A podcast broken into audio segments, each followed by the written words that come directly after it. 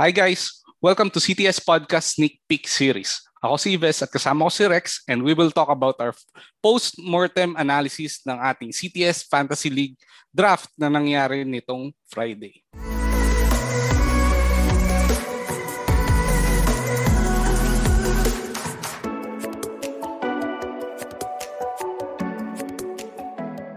Itong series na ito is all about this upcoming NBA fantasy season and we'll be hosting our first uh, CTS Fantasy Basketball League, ang ating Season 1. Finally, tapos na ang unang step of our very own Fantasy League.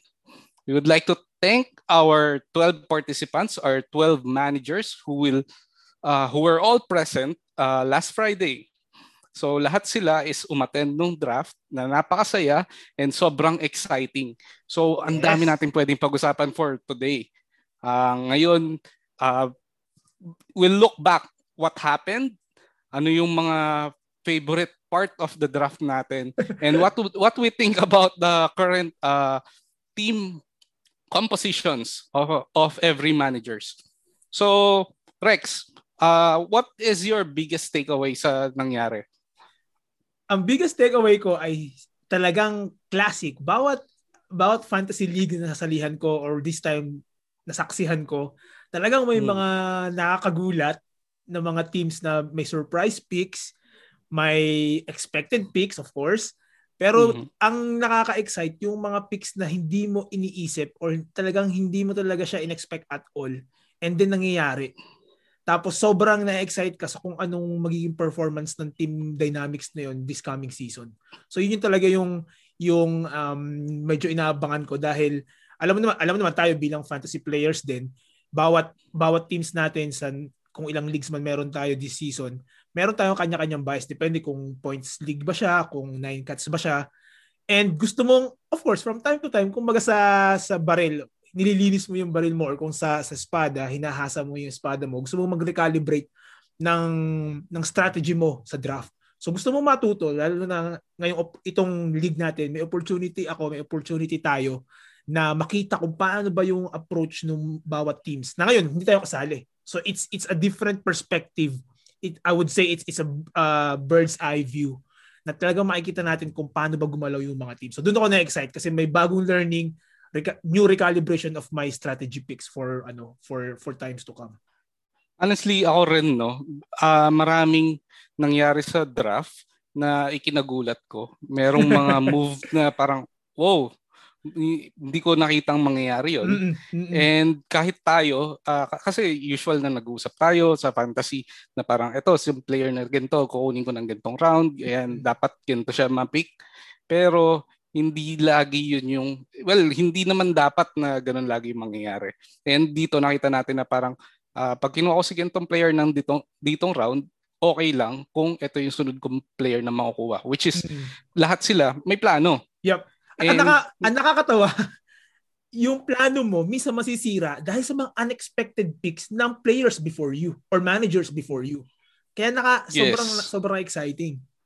Oo, pero merong mga teams na parang sa umpisa, parang anong ginagawa nitong play ano nitong manager na to? Bakit mm-hmm, ito yung mga mm-hmm. picks niya? Mm-hmm. And then suddenly biglang isang pick, bam, okay. oh, bilang, naging ah, solid ah, kaya yung team. pala.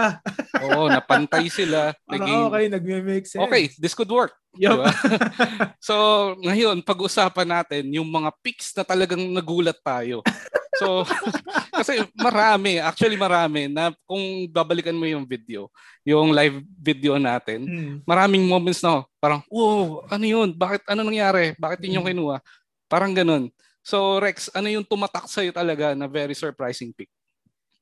Well, yung tumatak, wait, bago ko sabihin pala sa mga nakikinig sa atin, salamat sa patuloy niyong pag-follow sa sa podcast namin. Yung first ever uh, fantasy league namin ay we have 12 teams, 12 managers and mm-hmm. it's a nine cuts uh, head-to-head league. So yeah, para lang bigyan lang kayo ng context kung ano nangyari. So we have we have 12 teams and ano mm-hmm. uh, nine categories to fight on and then um how many rounds did we have Ives? we have 10 10 rounds right we have 10 rounds mm-hmm. yes so we have um seven uh active supposedly live players during the match up and then tatlo lang yung bench namin and then one one injury roster So mm-hmm. kaya ako sinasabi to para mabigyan yung ng context yung mga listeners natin kung gaano ka ka-competitive itong ginawa naming league. Um, tinry namin na, na mabalance yung league na hanggat maaari mabawasan namin yung chance ng mga tinatawag na uh, her, and then hermit play hermit teams yung hindi na siya nagpipick mm-hmm. sa, sa sa pool or hindi na siya nakikipag-trade mm-hmm. at all. So tinry namin na sana ma- tumaas yung interaction between teams. And yun, so based dito sa rules namin sa context na to, ito yung surprising pick ko last Friday. Ang surprise pick ko is guys, again, 12 teams, Lonzo Ball at third round. It's like mind blown. Sobrang surprise ako. Hindi ko na-expect yon And to think na this this uh, first uh, batch of managers, ito yung mga kaibigan namin, kapamilya namin, mga kakilala namin, nag-acquaintance namin, or naging kaibigan namin through fantasy leagues na din. So talagang mga close namin to pinili namin hanggat kaya namin yung mga talagang hardcore na fantasy players na alam namin, kilala namin. Sa, sa eventually, buong Pilipinas, kahit mga strangers, talagang mga hardcore fantasy players makasali sa amin. Pero so far, sa so first, first season, trial namin, yung mga kakilala muna namin. So, I know this person personally, this manager, he is a ball fan. So sa, sa makakasunod ng page namin, ang team niya is Team Navi Boy and he picked Lonzo Ball at third round. I was really mind blown. Ikaw ba, Ives, ano masabi mo nung, nung pinik din niya tong si Lonzo nung third round? Well, hindi naman sa parang dinidisvalue ko si Lonzo yep, so, kasi yep, ako not, yeah. uh, player ko si Lonzo last season and I'm very impressed sa uh, na-produce niya last season. Pero I have to admit na medyo high si, Ron, si Lonzo mm-hmm. at round 3. Mm-hmm. Uh, kung makikita natin yung players na naunahan niya, si Zach Lavine is one pick below Lonzo Ball. So, for your context, si Zach Lavine ang number one option ng Bulls, yep. which is on the same team with Lonzo. Yep. Pero una mong pinili si Lonzo. Yep. With ang ang second pick mo is si Lamelo. Yep. So that's why it's very sobrang, surprising. Sobrang surprising. And to add to add to that, ang first pick mo is si Damian, Damian Lillard. Lillard. So it's so meron kang tatlong pure tatlong point guard point for guard. your first three picks. That that's what makes this uh, mm. pick super very surprising. Surprising. So na actually na, na surprise ako hindi dahil sa sa wala akong tiwala kay Lonzo. Actually, mm. after nung draft, yung the, the day after that, medyo na-realize ko na may chance dahil sobrang surprising niya. May chance. Hindi hindi ito walang halong biro or walang halong bias na pwedeng maging worth it si Lonzo sa third round. Pero hindi siguro sa points. Pero yung ibang ibang categories pa. Parang medyo na medyo naiisip ko na baka nagme-make sense siya or baka nga isang isa tong sneak peek at the end of the season. Hopefully. Mm-hmm. Pero yun talaga, sobrang nakaka-surprise sa third round. I think na you still have Chris Middleton, Jalen Brown na nakuha nung round 4. And mm. like what you said, Zach Lavine right after mm-hmm. this pick. It's, it's really surprising. Actually, uh, kung ako yung team at that position, I feel like kung hindi ko kinuha si Lonzo at that moment, hindi mo na makukuha siya. Actually, feeling ko makukuha ko pa rin siya at round 4. Mm, okay. Yeah. Ganun, ganun siya ka-surprising. Pero, well, to be safe, para maging sigurado sa'yo si Lonzo, if you're that hard of a fan, mm. why not? Yep, okay naman si Lonzo sa ano stat-wise. So, Sure. We'll see. Uh, let's hope for the best na uh, mm. it works for Navi Boy. So sa akin naman, ang pinaka na surprise ako and the first uh, surprising uh, pick na nangyari during the night is Carl Anthony Towns. Carl Anthony Towns was picked fourth overall over the likes of Giannis and Tatum. Well, si Tatum number 5 it's a it's a different ano uh, argument. Pero nandun pa si Giannis eh. So I don't really understand why choose Cat over Giannis. So Rex, what do you think about this pick? Actually, um, gusto kong aminin, ang una ko talagang surprise pick pick ay si Cat. And then binura ko siya and then ginawa ko siyang um, Lonzo Ball. Kasi ibig sabihin nun, na-surprise din talaga ako na si Cat ganun ka-high sa, sa number 4. I know na mm. sa mga sa mga yung mga recent na nilabas ng ating mga sikat na ESPN analysts, mga writers, Carl Anthony Towns is definitely in the top 10. And I would say yes. Uh, he has really the potential and I think when we did our podcast um what, what's that uh division northwest for Minnesota. Mm. Yep. Eh, I really appreciate Kat as a player. But again, hindi pa ako ganun katiwala sa kanya in terms of actual reliability or actual performance. Whether it's ano um in NBA actual games or in fantasy games. Kumbaga kung ako may choice pa, hindi muna si Kat. But then again, mm-hmm. hindi mo talaga pwedeng tanggalin agad basta ganun i-dismiss na lang basta-basta yung yung performance talaga ng mga players. And Carl Anthony Towns, again, if you are if you have something in mind or if you have something um, na parang gusto mong mag-create ng certain dynamics ng team, why not?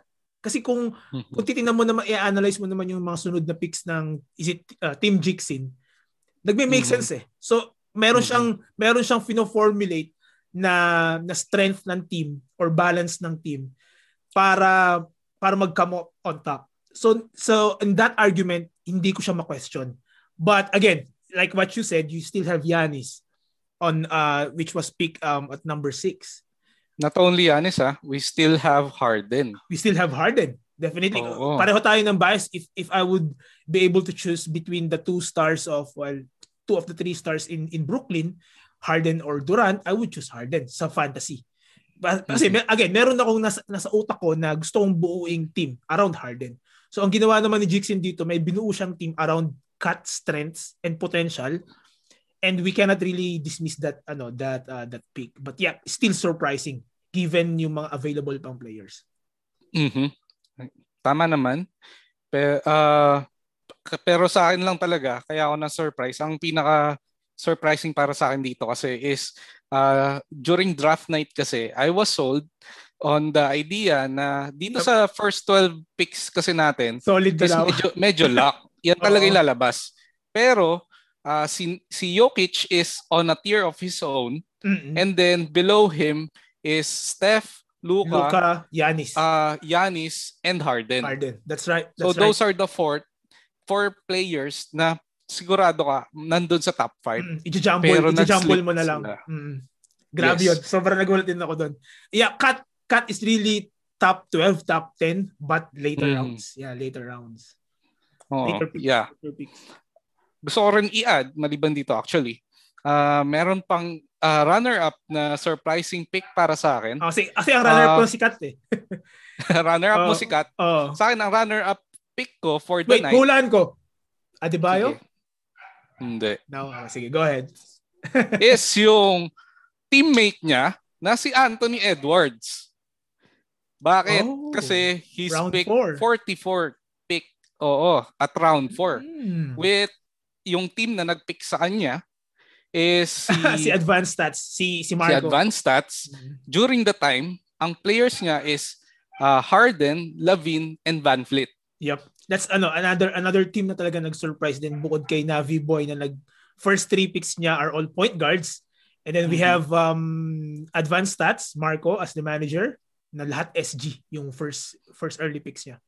Yes. So yun talaga sur- very surprising para sa akin na First is because uh, feeling ko, para sa akin, uh, Edwards is a good uh, fantasy asset. Mm-hmm. Pero at mm-hmm. round 4, you can get a lot more uh, players. And aabutan mo pa siya siguro siya sa round 5. Sig- Potentially. Sig- siguro, eh, mas kaya lang siguro na nagugulat ka, no? Dahil, mm-hmm. actually, kahit naman siguro sa ang round mo, I mean, ito siguro yung nakadagdag din sa, sa, sa pagkagulat mo. Kasi kahit naman anong round piliin yung players, basta nakikita mo yung team composition na binubuo niya, siguro mag-agree ka din in, in, in some level. Pero kasi mm-hmm. nakikita natin yung ibang kakaibang strategy na nakit, first time siguro natin nakita to first hand. Mm-hmm. Yung ginagawang strategy ni Marco which is all SG team or mm-hmm. mostly SG team na sobrang lalakas. Ang solid nung nung ano nung nung team niya. Kasi his first pick is James Harden. Mm-hmm. Ganon, ganon katindi. And then second pick is Van Vliet. Mm-hmm. And then third pick is Zach Levine. And fourth pick is Anthony Edwards. And you still have John Morant, Um, mm-hmm. Jarrett Allen maybe or Brandon Ingram pampa, pampahatak ng konting balance sa nine cuts.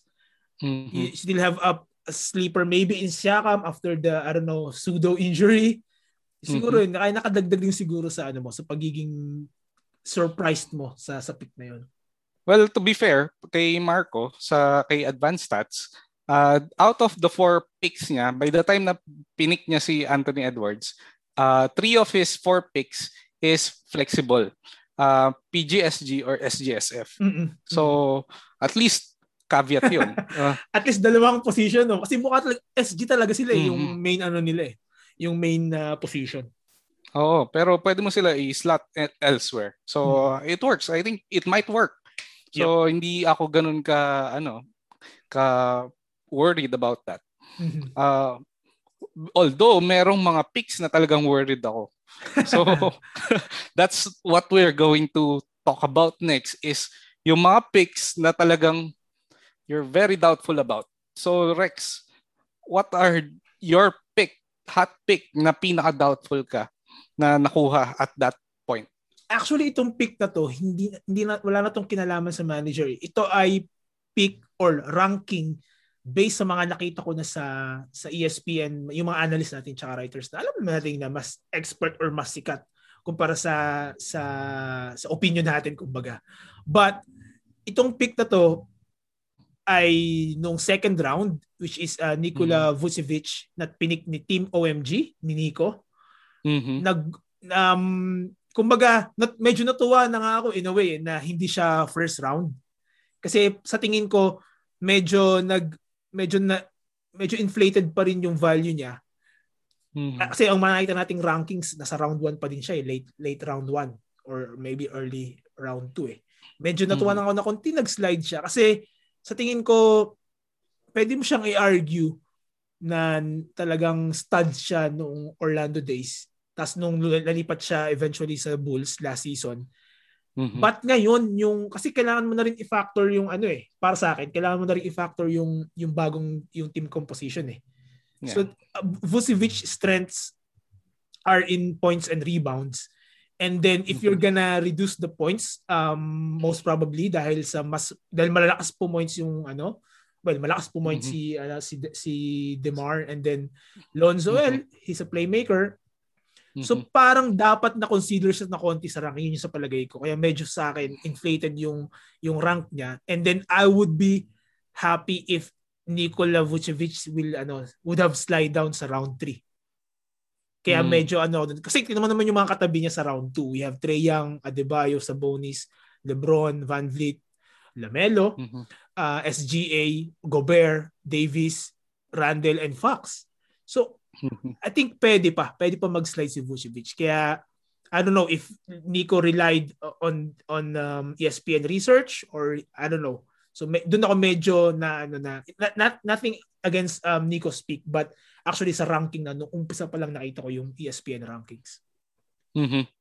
Yeah, I think uh, pinag-usapan rin natin before na medyo inflated talaga yung ano projection kay Vucevic. Mm. Knowing na yung depth nung well not exactly depth. Pero yung first five. Yung, yung first five ng, mm. ng Bulls is very uh, offense heavy. Mm.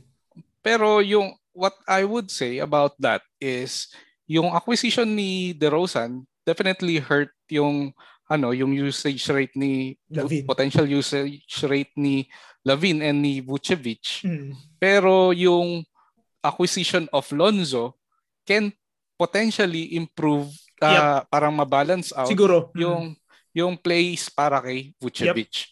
Yep. yep. So, Actually, hindi naman siguro nga yung dahilan ng mga ESPN analysts. Actually, pati mm-hmm. si De Rosan, yung alam natin bago siya umalis ng Spurs, gumaling talaga yung playmaking abilities niya. Tumaas yung assist niya. Na nag-reflect sa assist mm-hmm. stats niya, tumaas din talaga. So, yun naman yes. siguro. Pero yun nga, sa akin, doon muna ako may mga may, may chances talaga na pwede naman talaga mag-create siya ng positive impact kay kay Vucevic But dun muna ako siguro sa mas obvious or mas mataas yung chance na mangyari kaysa sa mm-hmm. sa ano. Well, well, as a player gusto ko mag-succeed ang Bulls talaga. I mean, si Vucevic mm-hmm. as a player. But yun nga, sa fan- fantasy wise, medyo dun ako magpapaka-safe ako. For 20 for 20th pick, uh, para sa akin, well, tingin ko, okay, it's siya. a little too high pero okay na rin siya. Mm. Kasi parang hindi mo naman siya makukuha ano bang next pick niya? 20 30 plus, 20, 29 yata, 28. Mm. Yan. So uh, it, it's not that bad. While ang para sa akin, mas doubtful ako is Sige, doon sa player na na-draft two positions ahead kay Vucevic which is Lamelo Ball. oh. So Lamelo Ball was picked at 18th overall. 18th. Ang projection sa kanya is 24 and ang sabi natin sa pad natin nung nakaraan is we're saying na even at 24 it's a little too Still, high. still high. Oo, high pa rin. We're saying na baka nasa 30s, 40s siya. Pero kung ipipick mo siya, okay, eto ah, what I, kaya it adds uh, I don't know. yung, yung doubt ko over Lamelo is increasing lalo kasi look at the players na below na na-draft after Lamelo. You still have We SGA. have SGA, My man, SGA. Randall, Gobert. Gobert. Ay, Fox. ewan ko. Fox. Kasi dalawa Yes, lang, pi- dalawa lang getting a ko pure ano eh. point guard at that point tapos si Lon, si Lamelo yung kukunin mo hindi, hindi ko talaga naki, nakikita Hmm.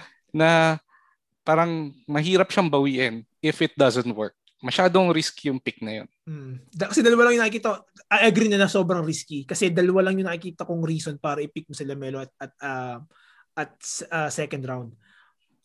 Either sobrang fan ka ni Lamelo which ano, yung owner talaga is a very big fan of ano, Mm. ball players. And then sobrang nagbabank ka sa decision ng Hornets na talagang sa kanya na yung team. I mean yung yung keys, yung susi sa Mhm. para dalhin yung franchise ay binigay na sa kanya technically.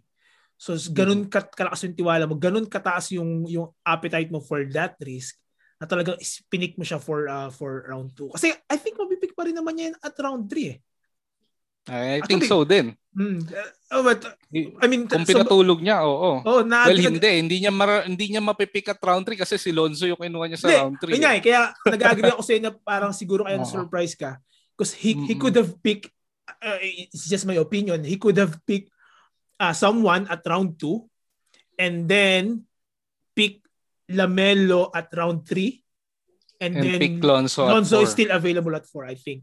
Definitely, Oo, ah, uh, definite, I would say definitely or almost definitely round 4 La- Lonzo is still available. Round 3, Mm-mm. yun yung medyo siguro 50-50 na baka may meron nang nakasungkit bigla kay Lamelo sa round 3. Pwede naman. May chance. May Ah, chance. I would agree to that Mm. knowing na yung talent ng point guard is very uh, saturated eh. Saturated yung yung pool eh.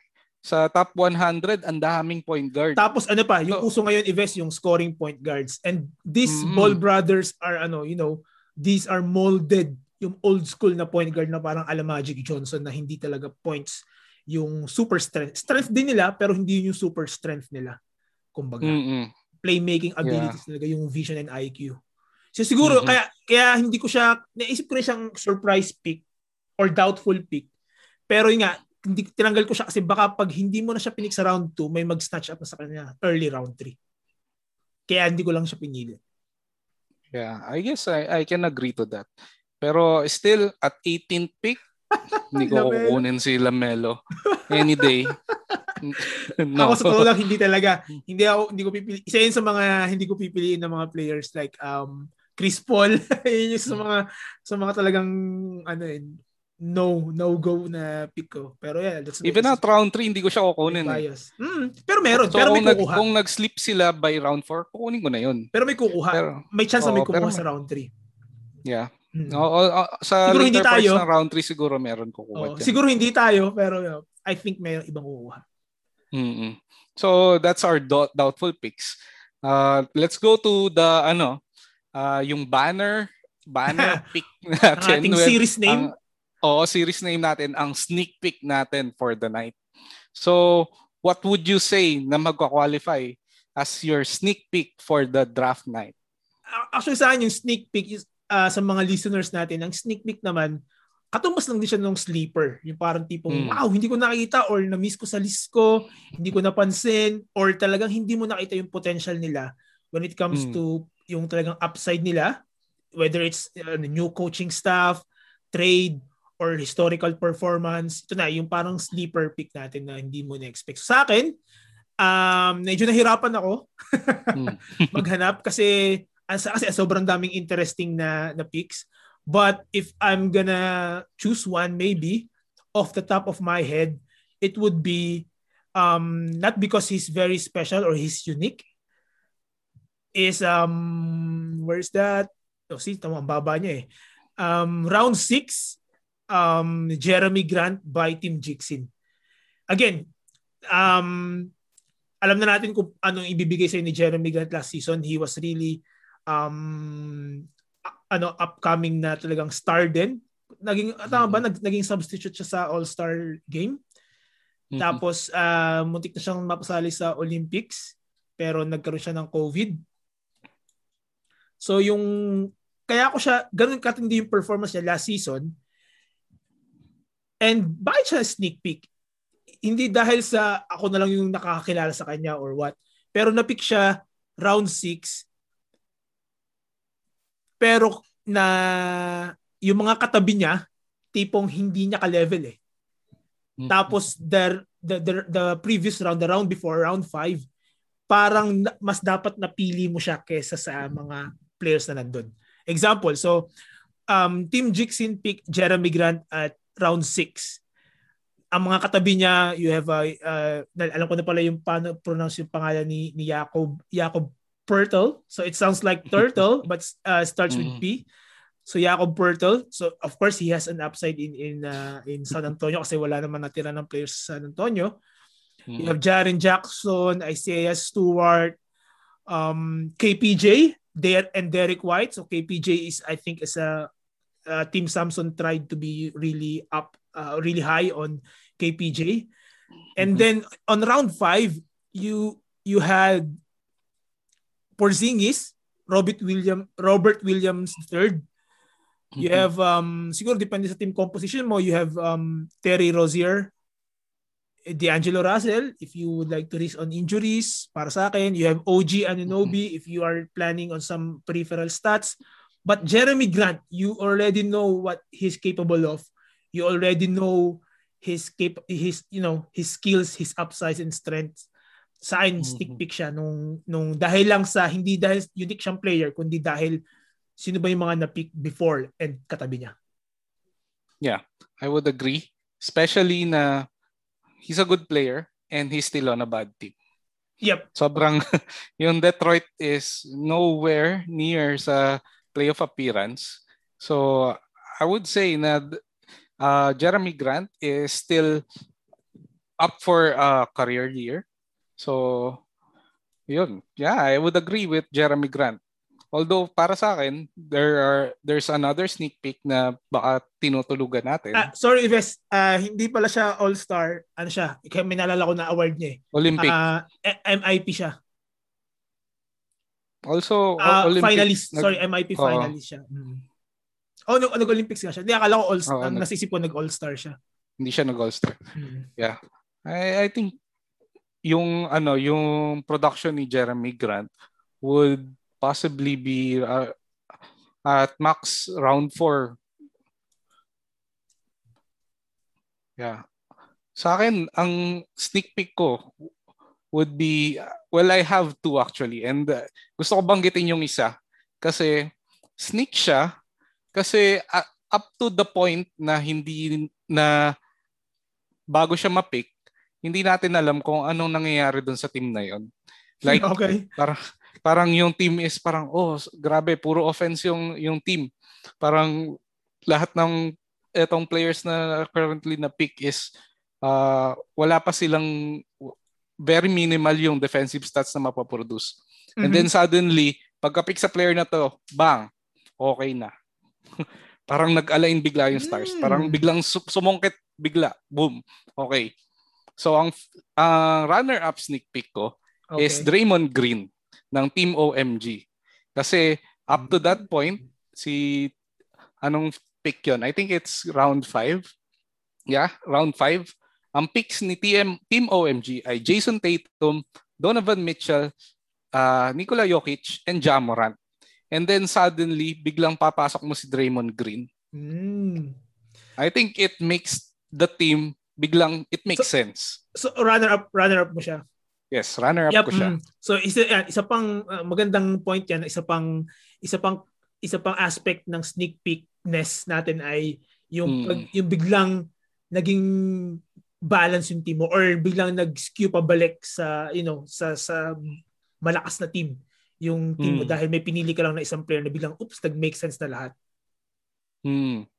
So I I think na very very sneaky yung nangyari kay Draymond Green. Mm. Uh, parang hindi ko alam kung planado talaga 'yon. Pero grabe talaga yung nangyari na parang na, nakuha niya si Draymond Green the the only player hindi naman siguro the only player pero the best player that would uh, turn the team mm. magko-complement talaga sa team niya. Oo. Mm. Oo. The missing the missing puzzle kumbaga. Oo, and then biglang naging suddenly yung first five mo looks great. Yep. Diba? Uh, I know what you mean. Mm. Oo. Uh, pero hindi yun yung for uh, hottest pick ko na ver na sneak I believe na sneaky mm-hmm. kasi para sa akin high pa rin yung round 5 eh. So meron na akong nakita sa later rounds na talagang sneaky.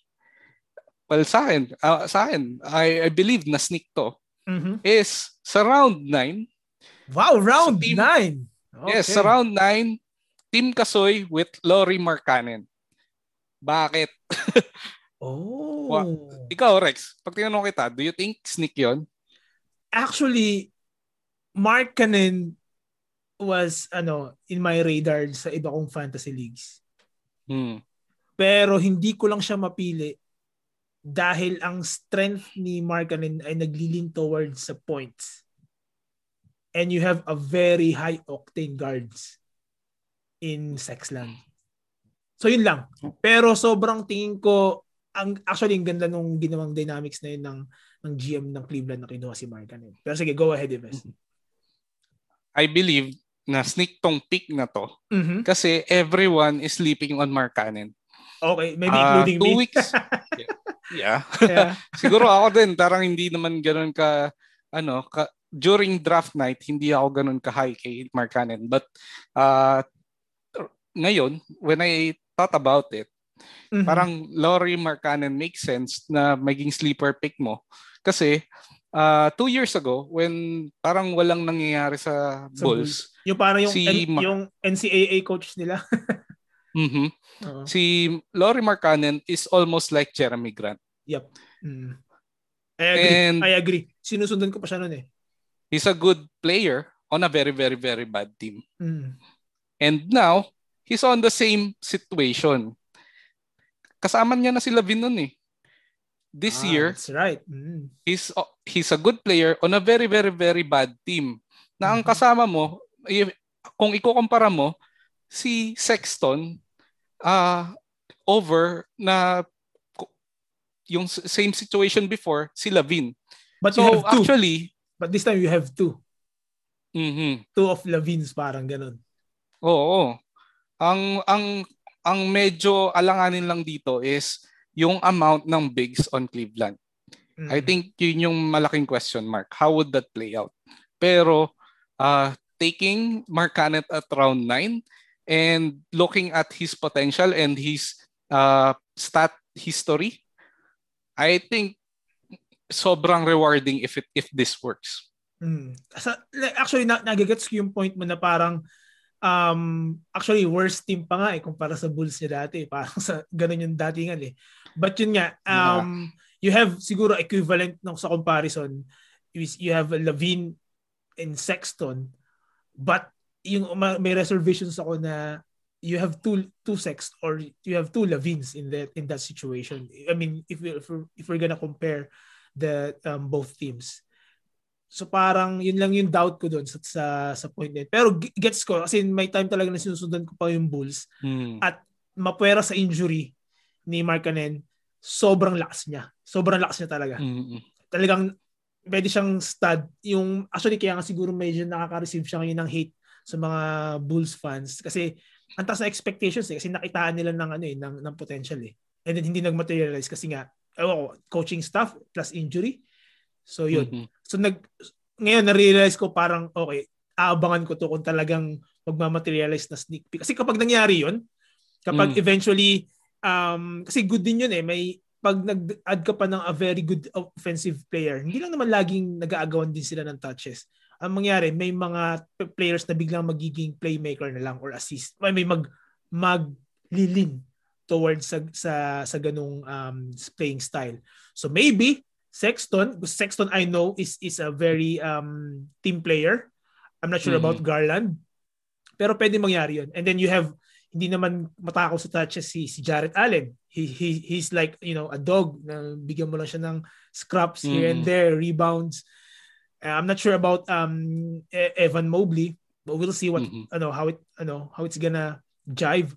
But yeah, now now it makes sense na pwede talagang sneak peek candidate to. Sobrang nakaka-excite. Kapag nangyari to, pwedeng ito yung maging X factor. Kapag yung lahat nung nung assumptions and um, gut feel mo, Ives, I think Antipolo kasi would would have an X factor in in Markkanen. Yeah, I think kasi si Kevin Love is already out the door the moment na kinuha nila si Lauri Markkanen. Mm-hmm. So, uh, this is something na we have to look forward to. Uh, we'll bantayan natin what happens. If mm. if hindi siya maging fruitful, hindi rin ganun kasayang. Kasi round 9. Yep. All, low almost risk, low all, risk, high low risk na to. Yung players dito is almost pwede mo na kunin sa FA. Hmm. Some of these players, I believe, makikita ah. natin sa FA over the course of the season. Hmm. So, right. I believe that's very, very, very sneaky. So, na, natingnan na natin yung picks. Let's go sa what we think about the teams overall. So, what I want to what I want to discuss is what would be your top three teams right now if the if the playoff starts right now sino yung top three picks mo sa akin nag-iba kasi nag gumawa din tayo ng, ng top teams natin. Top team actually, tapos nagbigay tayo ng mga honorable mention right after the draft. But uh, last time head to head lang. Oo, hmm. parang but ano, yung upon you know looking at each team the day after or days after even staring at them. Hmm uh, I had Suicide Squad or um, Javi's team, Antipolo mm. Kasoy, Jomel's team as my second. And then I had last Friday um, Team Mapakla by Vidson. Mm-hmm. Um, but nung medyo na-analyze ko na rin yung ibang teams, medyo nawala siya sa top 3 ko. And then I put mm-hmm. um, Nico's team, Team Samson, as my mm-hmm. number 3. So I have Suicide Squad dahil that's my you know, brainchild team, kung ako yung kasali sa draft na to at number mm-hmm. two, most mm-hmm. likely, mm-hmm. siguro hindi lang medyo all the way to the to the bench, but yung mm-hmm. critical medyo seven picks, medyo gan- ganito, yung reflection ng utak ko. And then, that's why I have bias. And then Antipolo Kasuy because I really am a very yung defensive player-oriented fantasy team manager. Then, then defensive ka, nas may, meron kang offense din pero major ano mo major stats mo ay defense yun talaga yung gusto ko din and then I have Team Samson dahil actually madami sila naglalaban-laban sa, sa number 3 team ko dahil pare-pareho sila na unlocks ng first five nila or yung first top picks and then hindi na ako medyo nakukulangan na ako sa bench or utility mm-hmm. nila but I have to give it to to Nico Samson dahil wow, this is the first time maybe in in fantasy history itong year na to onwards na makikita mo nags, nagsama sa isa magsasama sa isang team si si Durant at si LeBron. Mm-hmm. So medyo alam mo 'yon, medyo mind-blowing pa rin siya. Siguro umpisa na to na mag na medyo nag-slide na siguro si LeBron sa mm-hmm. hopefully mali pa rin tayo sana ipahiya pa rin niya tayo this coming season. Mm-hmm. But of course no one no one can beat father time you can only ano you know prolong the ano the agony but mm-hmm. yep so siguro ang medyo weakness ko lang dito um kay sa team Samson ay yung bench but other mm-hmm. than that sabi ko nga nung during the draft nung first five rounds sabi ko ano to marquee players yung parang pang Sunday ano lang Sunday games So you have LeBron, you have Middleton, you have Durant, you have Aiton. So, alam mo yun, yung talagang pang Christmas Day or Friday night mm-hmm. or Sunday night ng NBA na talagang ano, yung alam mo yung mga tao ay manonood talaga. Hindi sila yung nilalagay sa seldom na nilalagay sila sa Tuesday games or Wednesday game or maybe Monday games. Yeah. Yun, sobrang ano to, sobrang ganda. But maybe, maybe yun lang. Ang nagpalamang sa akin sa Suicide Squad and Antipolo kasi maybe they have a better or deeper bench depth kumpara sa Samsung mm-hmm. team. Sa akin, sa top 3, uh, ah, ano nga yung sa'yo? Suicide Squad Suicide, ang number 1. Number 2 is Kasoy. Kasoy. Number 3 mm-hmm. is Samson. Samson. Sa akin, I have Suicide Squad at number 3. Mm-hmm. Uh, mainly kasi um, hindi ako sure kung anong pwede natin expect with Russell Westbrook. Mm-hmm. And then si Siakam is also a question mark. Although right now nasa IR naman siya so so mm-hmm. may flexibility si Suicide Squad kumuha ng players na pwede niyang magamit for the for the first week. Yep. Pero you, you know what I'm and hoping? then you mm-hmm. Sana si Al Horford. Kasi yun yung weakness niya, yung front niya. Eh. I mean, Steven Adams is solid, but yeah, I think uh, Al Horford. Para well, lang may we'll, pagpatuloy natin na reflection siya ng, ng utak ko. we'll, we'll make sure na ma-upload tong pod uh, after mag-start then, yung first And then makikinig si Javi. Oo, kasi for sure makikinig si Javi. so, exactly the same nung nangyari ng draft. Pero yeah, I, I can see na very strong yung yung Suicide Squad. Medyo meron lang players kasi talaga na question mark. Well, kagaya ni uh, Jalen Green. And then si Tim Hardaway, hindi ako masyado sold kay Tim Hardaway. Mm. Uh, okay siya, pero he, I, hindi ko rin siya gusto. Mm. I don't think he's reliable. Yep. Eh, I mean, siya yung para, para saan siya yung player na pupulutin mo, tapos itatapon mo next mm-hmm. after two weeks, pupulutin mo ulit kasi oh, bilang, oh. bilang pumutok siya ng dalawang games, tatlong games, tapos pagkuha mo, mm-hmm. pangit na naman yung laro niya, ano mo yun? Mm-hmm. So, hindi ko hindi ako masyado happy with with Team Hardaway, with Russell Westbrook, Jalen Green, and then Siakam is also a question mark.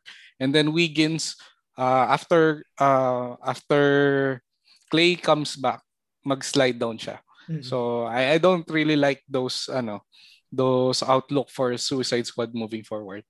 Uh, kaya nag-slid si Su- Suicide Squad. I recognize na malakas si Suicide Squad, mm-hmm. but uh, yeah, I I'd have to put him at number three ang number 2 ko is si Team Samson. Mm-hmm. Si Team Samson, uh, let's look at Team Samson. Meron siyang KD and LeBron. ito, ito yung team na parang pag pinanood mo, pag nag-exist siya sa NBA, ano mo to tatalunin? Tapos ang Olympics sentro mo to. ay si Aiton. Oo. Olympics to, Olympics. Tapos meron kang Chris Middleton. hindi, hindi nga lang yata taga USC ano, si Aiton, pero di ba? Oo, oh, medyo tapos may meron pa akong konting bias kasi si Middleton is player ko. Uh, even sa hmm. fantasy ko ngayon, si Middleton ay pick ko pa rin. Hmm. So, and yeah, so and you, I agree with you. Kasi sa akin si Middleton yung glue glue guys mm-hmm. sa sa team composition na to. Yep, I agree. Mm-hmm. Yep. So with LeBron, Middleton, Aiton and Durant, sobrang nakakatakot na agad tong team na to. Mm. Yung ibang players dito ay starters. Well, basically starters sila na you can uh, you can expect some numbers although mm. hindi sila yung hindi sila yung players na ano eh na parang consistent na ito yung mapoproduce. Yep. Ano sila feast eh. and famine type tipong Mm-mm. pag talagang tumama ka, talagang tama ka at ulan tatalo sa isang week na I would say. Mm-mm. Imagine Pero, ang, KPJ. Oo. Grabe. Pero ang player lang dito kasi sa team niya na under 30 minutes per game is si Chris Boucher. And even Chris mm. Boucher can per, can give Oof. you uh 10 20 in, in a night. Diba? Ano yung 20 blocks? y- yung yep. ano, yung yung 10 yung rebounds. oh, 10 rebounds, 20 blocks. oh. So I, I I like this team. Hmm. Eh, tapos nakuha pa niya si ano si Jordan Poole. Kung makikita mo yung highlights ni Jordan Poole, very smart siyang player. And I believe uh, Steve Kerr believes in Jordan Poole din. Yep. So magiging significant yung rotation niya, yung ano minutes niya and very part talaga siya ng rotation ng Warriors this Yep. season. Mm. Siguro si Devontae So- Graham lang, okay din siya. Mhm. And then he found a new team. I Mhm. think uh, okay na siya. Kasi sabi ko nga, it's about time na paghiwalayin sila ni Rozier kasi sobrang parehong-pareho sila. Ano, pinagsasabay din sila. But yun, the only thing that I don't like about Graham is, I like him, I think personally as a player kasi parang nakita ko yung demeanor niya, parang mabait siyang player. Parang kung ako siyang teammate, I, I, I might be wrong, but ano, siguro ayaw ko sa kanya yung sobrang pangit na field goal percentage niya. Sobrang Mhm. pangit talaga. Talagang nasa line of three ang alam ko. Kung may, may mga Mhm. kung hindi man yung average niya pero yung mga games ang sakit sa mata. Minsan 14% pa, minsan 20%, Mhm. talagang yun lang yung masakit. Oo, yung field goal niya is nasa point thir- ah, 37%. Oh, hindi yun, maganda. Yun yung Diba? average. 37.7 hindi. Ah, ayun, ah well that's my number two.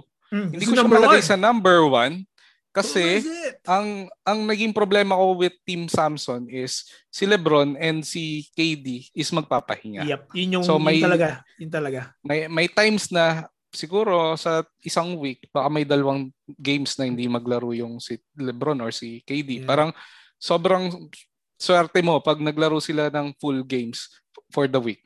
Hmm. So And ang have- number one ko, You have back, sorry, and you have, siguro kay KD mas konti yung risk, but oo. sa, kay LeBron, yun nga, medyo nakakatakot. You have back-to-back, sas yung, yung second Mm. game nila ay hindi malakas na team. Yeah, definitely baka umupo na si LeBron. Yeah, and I believe na parang may luxury yung Lakers right now to rest. So to do that, yep. Mm-mm. To rest to rest LeBron. So for my number one, ang gusto kong dito sa number one is wala kang okay lahat ng players more or less. And nakuha niya si sino bang first pick niya? Well, si ang first pick niya is someone na pinag-usapan natin kanina, si Carl Anthony Towns. Wow! So Yeah. Team Jixin is Team your Jixin. top team. Wow! Yes, with the number one. Mainly kasi siya yung kumuha kay Chris Paul.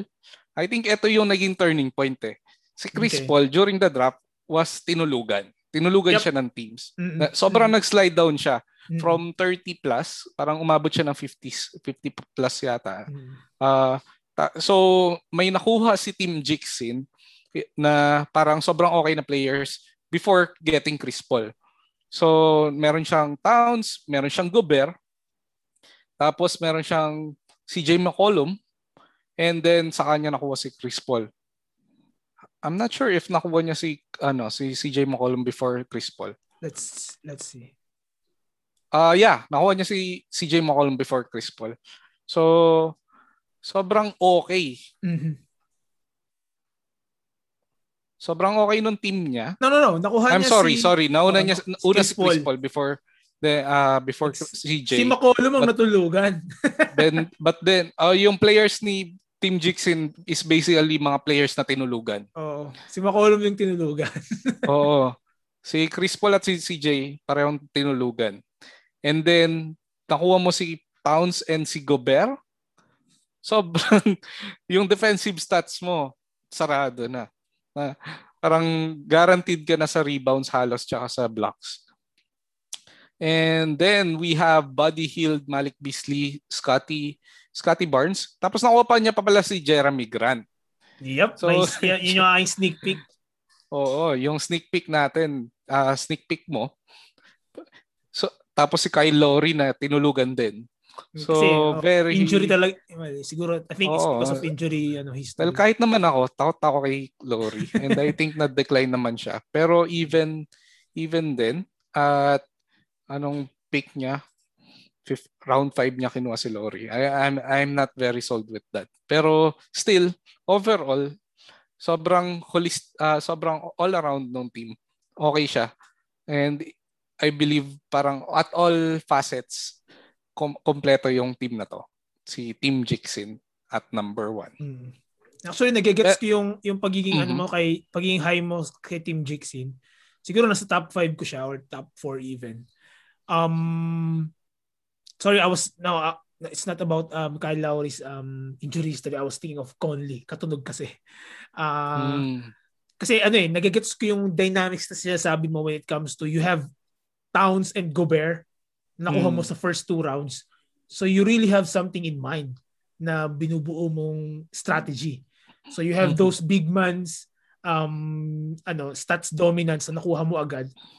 Tapos si Carl Anthony Towns meron din naman siyang hindi lang siya tip, hindi siya yung hindi siya yung prototype na big man eh. Meron din siyang small man stats eh.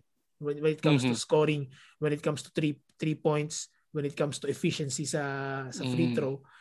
And then suddenly bigla mong bibirahan ng mga high scoring um, wings and guards in McCollum, Grant, and you have a playmaker in in Lowry.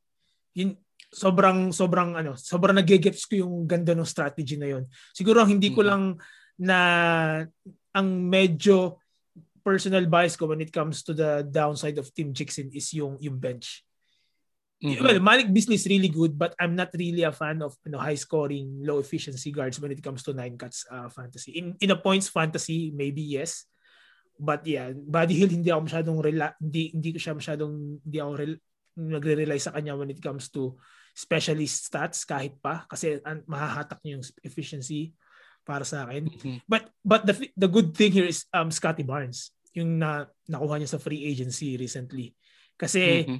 Scotty Barnes, they are saying he has a potential, you know, of um a more athletic, slightly maybe I don't know, smaller, hindi ko hindi ko sure sa height niya na uh, second generation ng Draymond Green. Parang updated patch ni uh, ni mm-hmm. Draymond Green. Pero if that would ano materialize, ngayon pa na parang uupo for a few days, weeks si si Siakam. We'll see. And then yan, maybe we can we can talk again in in the playoffs. And then we maybe we'll see Team Jixin right there dominating other teams. Actually may tanong ako dito sa iyo Rex. Mm. If si Gobert ay pinaltan natin ng say Julius Randle, what do you think about this team? You know that I would pick um, sa ating nakaraang sneak peek podcast, I would pick Randall versus Gobert. But mm-hmm. in this team composition, no. Randall exactly. will yeah, Randall will make this team weaker, I would say. So, yeah. Kaya sabi ko sa iyo, yung strategy na Towns and then Gobert, mm-hmm. nag nag-mesh yun na parang okay, secure ko na yung big man big man stats, then I will shop for ano, yun na, yung kahit maging medyo reckless na ako sa field goal, kasi mm-hmm. ano na parang medyo lockdown na. Yung yung yung skew ng bell nung ano niya nung stats niya nahatak mm-hmm. na ni, na, ni Gobert tsaka ni Towns nung first two rounds eh. So I can mm-hmm. be reckless na when it comes to um yung scoring, I don't care about efficiency, turnovers anymore. Mm-hmm. Yun na eh, na, sobrang na-stabilize na. And Randall will make it weaker. Maybe at times it will be stronger, but when it comes mm-hmm. to stability and consistency, this lineup is better with with Gobert in it than Randall. So yun yung yeah, sasabi ko yung na difference na hindi ako dahil mas gusto ko si Randall over Gobert all the time. Pero kung mm. ano hmm. yung kino-compose mong team sa utak mo, maybe some some players will not make sense to to to some other teams. Yun yung ito yung prime example nun. Yes. And I like that answer kasi it supports my argument during the time na pinag-usapan natin. kasi yung versus kasi yung team composition mo hindi oh. nagme-make sense. Oh, good. That's good. Yeah. Oh, I agree with so, you. So, I think that's the magic nitong team mm. na to. Mm. Na na Towns and Gobert talagang difference maker. Yep, definitely. As long so, as there's no injury, uh-huh. especially kay Towns, sobrang ano to, mananalasa to when it comes to big man stats. Mm-hmm. So, yun yung top 3 natin. Pero, uh, merong mga teams na parang kumakatok sa, ano eh, sa conversation. no? Na parang, ito yung teams na parang, personally sa atin, iba-iba siguro yung tayo ng bias. Pero, uh, merong mga teams na babantayan natin. So, sa iyo, Rex, anong babantayan mong team? Medyo mahulaan mo na to. Ang team ko talaga na babantayan, wala akong pake sa win-loss record. May pake lang ako kung paano to magwo-workout and kung may mapupulot akong aral or yung iba nating listeners kung may mapupulot kayong aral sa strategy niyo ng, ng pag-pick sa fantasy, sa 9 Cats Fantasy League, I am Team Navi. It's not about win-loss. Wala akong pakialam. It's about, alam mo yun, yung vision as a fan, big fan of your players. And then, kasi excited ako, hey, nabagit ko nga kanina, Ives, um, mm-hmm. yung, yung Lonzo ball pick might look ridiculous at the time. Mm-hmm. But thinking about it and then yung hype na nakukuha ng Bulls ngayon during preseason, yung performance nila, baka baka tayo yung tawanan ni Lonzo sa pag-ridiculous sa kanya pag-pick at number 3 uh, ah, at round 3. Kasi baka pwedeng he could have he could you know, we could end the fantasy season him averaging just 10 points. But you have those um assists and maybe 3 point 3 point uh 3 point shots. Mm-hmm. A steadier maybe free throw kasi isa din sa mga konting weakness ni Lonzo. And then I don't know, steals kasi alam natin na yun yung mga yung mga strength ni ni ni Lonzo. Nakita natin ngayon paano niya sino sa haba niya sa point guard yung overhead pass ng opponent tinatulunan lang niya. Although yung first two games na sa preseason ay against my hinang teams. But still, mm-hmm. you know, you can see the potential. Yun na, kaya ako na-excite. Baka pag nag-workout to, sobrang malaking bulaga to sa kung paano natin i-approach yung, yung fantasy picking natin, yung strategy natin. Baka kaya sobrang na-excite ako. Na, well, I would so, say, kung matalo sila, I don't, I, I don't mind. But if if this one will work out, then yeah. Well, sabi mo, baka tawanan tayo ni Lonzo pag nag-workout to. Well, hindi lang si Lonzo yung tatawa. Pati si Ivan, tatawanan oh. ka gumana to. Uh, to recap, no? Uh, yung first four picks niya sa first five picks ay lahat ay point guard. Lahat ay point guard. Na, na tatlo doon ay pure point guard. So, medyo nakakatakot yun. Pero okay lang siguro kasi dalawa naman yung utility natin. Mm-hmm. So, kaya niya naman ipasok. May day siguro na hindi niya naman ipapasok lahat. Pero sinong hindi mo ipapasok with Damian Lillard, Tyrese Halliburton, Lamelo Ball, Wala. and Lonzo Ball? Diba? Sayang, Parang, oh. sayang pag hindi mo pinasok si Halliburton. Mm-hmm. Definitely. Pero siya yung siya yung fourth eh. Siya yung fourth mm. doon sa What if matrade pa si De'Aaron eh. Fox? May mga rumors well, ngayon baka matrade si De- baka ma-involve si De'Aaron Fox sa sa Ben Simmons trade, di ba?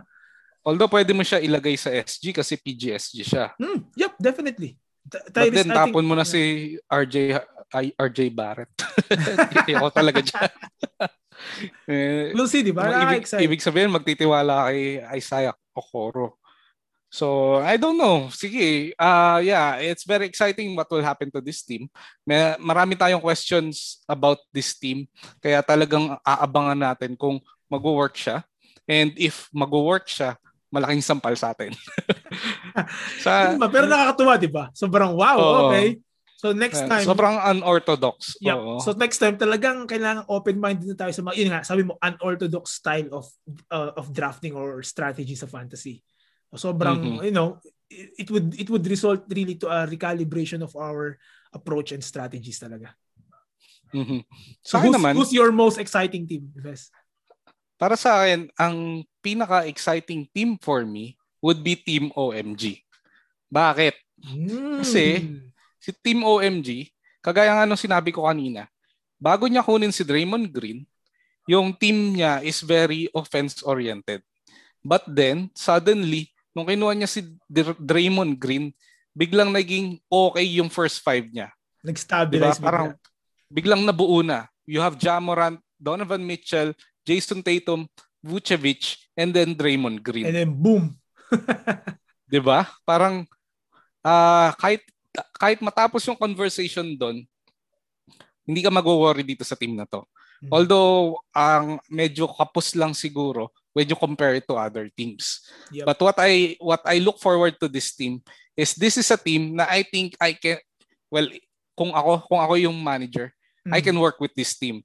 Meron mm-hmm. akong pwedeng gawin dito to to improve and yep. siguro konting tweaks sobrang solid nitong. I, I know what you're gonna do, Ives. Nahuhulaan.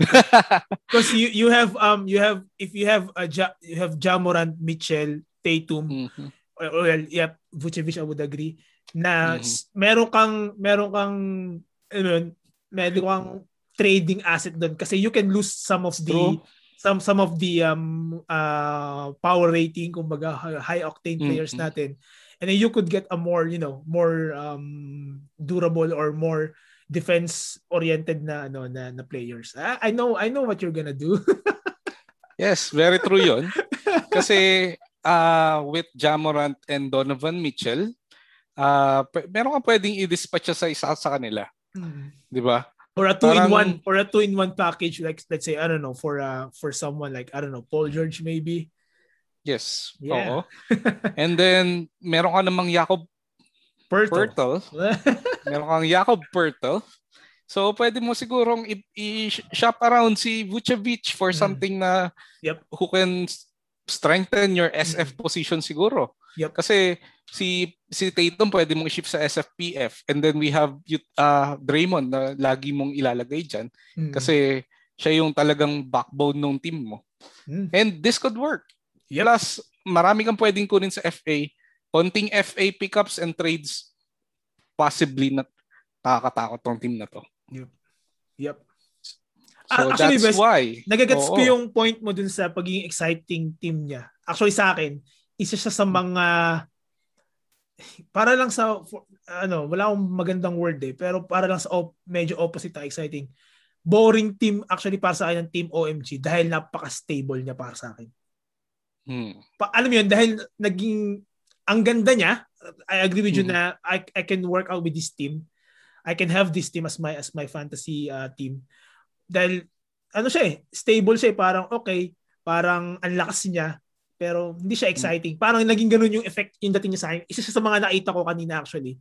But yun nga, parang napaka-stable. Kumbaga, uh, blue chip siya. Hindi siya para sa akin penny stock. Kasi ang ganda. Ang ganda ng team composition niya. And you have, you know, sa akin, yung tadyang pick talaga eh, parang baka mag-workout siya kay Pops eh, sa system ni Pops. Yun yung talaga, mm-hmm. naiins ako sa isa kong um, uh, draft earlier the, in, in the week na gusto ko siyang kunin at that round, nakuha siya the earlier. So may, nakakita, may iba pang nakakita na parang si Tadyang is a potential, you know, potential good um uh, I would say parang nag match made in heaven sila ni, ni Greg Popovich. Baka baka may ganoon mm-hmm. silang may ganoon silang vibe sa akin eh. Yeah. Kaya talagang I don't know. Siguro kasi ako, yun yung output, yun yung outlook ko sa when I make teams Oo. eh. Yeah, parang, ganda. Mm. Okay, ito yung team natin. Anong gagawin natin? Ah, marami tayong pwedeng gawin dyan. Kaya I'm very happy with this team. I'm very excited kung anong kakalabasan niya by the end of the season. Mm. So, yun yung teams na aabangan natin. Pero mas meron tayong mas aabangan is yung games for the first week. Woo! So yung season season opener games. So right now, we'll make our predictions. Kahit very short lang, mm-hmm. what do we think about the current matchups? So for the first uh, matchup, we have Batangas Blades and Team OMG, yung team na kaka Yep. Kaka kakatapos lang natin pag-usapan. Analyze mo lang, okay. Oo. Rex, what do you think about this matchup? So like what I said, dahil Team OMG, OMG para sa akin ay napaka-stable, napaka-solid na team between Batangas Blades and um, Nico. I would pick um, OMG. Ikaw, sino sa'yo? Sa akin, I think ang, well, I'm going with Team OMG. Well, meron bias kasi siya nga yung binaabangan ko. Pero I think ang naging uh, decision point dito is hindi hindi maglalaro si Zion sa first week. So no Zion, no problem. First week. Mm. Oo. That's what I see dito sa yep. current uh, team ni mm. Batangas Blades. Actually, so, gusto ko din it's yung... a little short kay yeah. Batangas Blades. Actually, gusto ko din si yung team ni JK, which is Batangas Blades nga. But, um, di ba kita mo naman, Ives, kung gaano ako ka-high sa, when it comes to durability sa mga fantasy mm-hmm. players natin.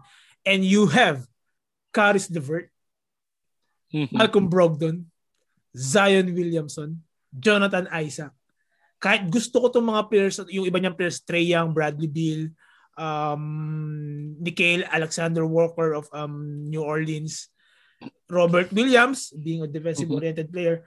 Pero yung isa sa mga, yung parang mga palabigasan players mo ay uh, injury risk.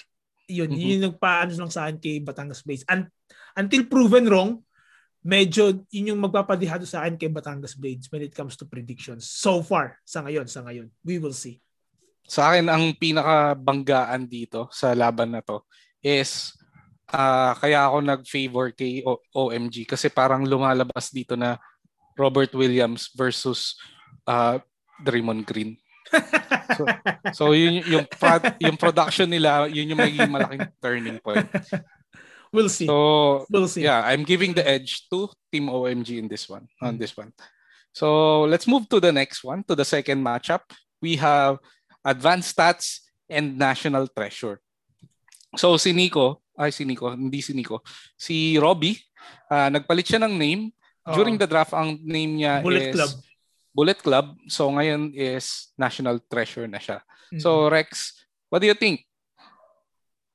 Ang sa akin ay si Robbie, National Treasures slash Bullet Club.